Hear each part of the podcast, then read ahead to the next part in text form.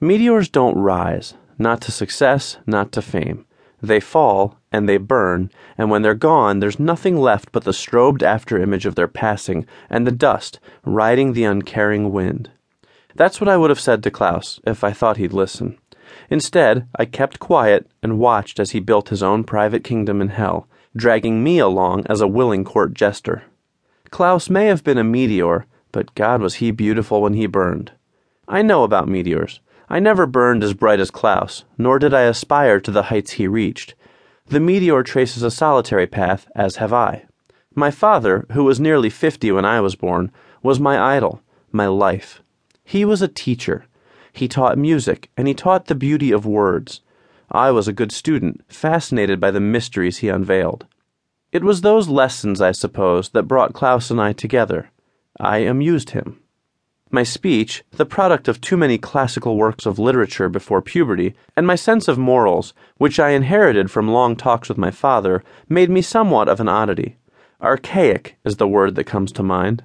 If not for my music, I might have ended up dusting the shelves in some museum, or rearranging books in a library. Klaus heard me, I once thought by accident, in a recital in my senior year of college. He liked what he heard and became determined to show me the world. Infatuated as I was by his looks, his popularity, and his seemingly unwavering control over the events of his life, I followed. Of course, there was the music. If Klaus had been a gnomish dwarf, diseased and ugly, I still would have followed him for the music, I and a thousand others. In the end, it was the music that drew around him like a shroud. It began in Germany, not ten miles from Klaus's birthplace, in the shadow of the mountain that held his father's tomb.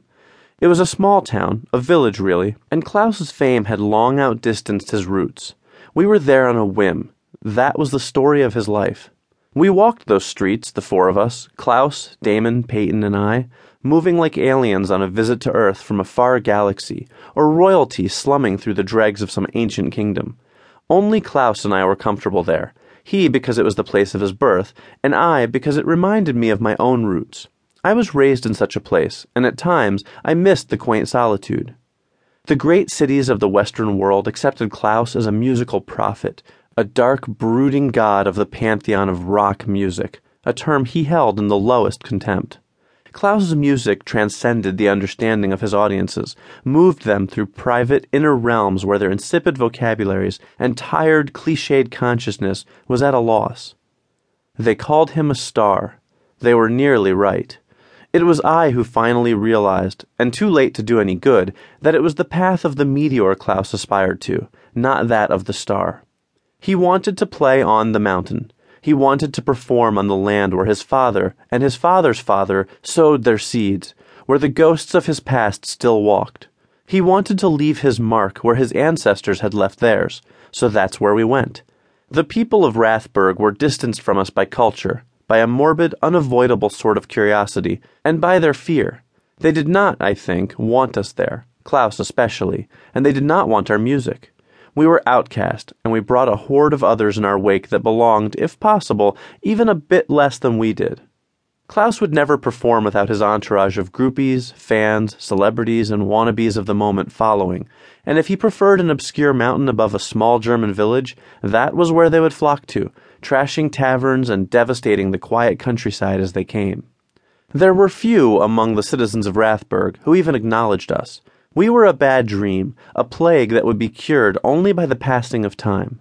Klaus haunted the streets, hovered in the darker corners of the inn's public room, passed in resolute silence before the gates of the tiny cathedral, and ignored the accusing eyes that shadowed him. He spoke with those few who remembered his family. He questioned those who had known his father, ten years dead.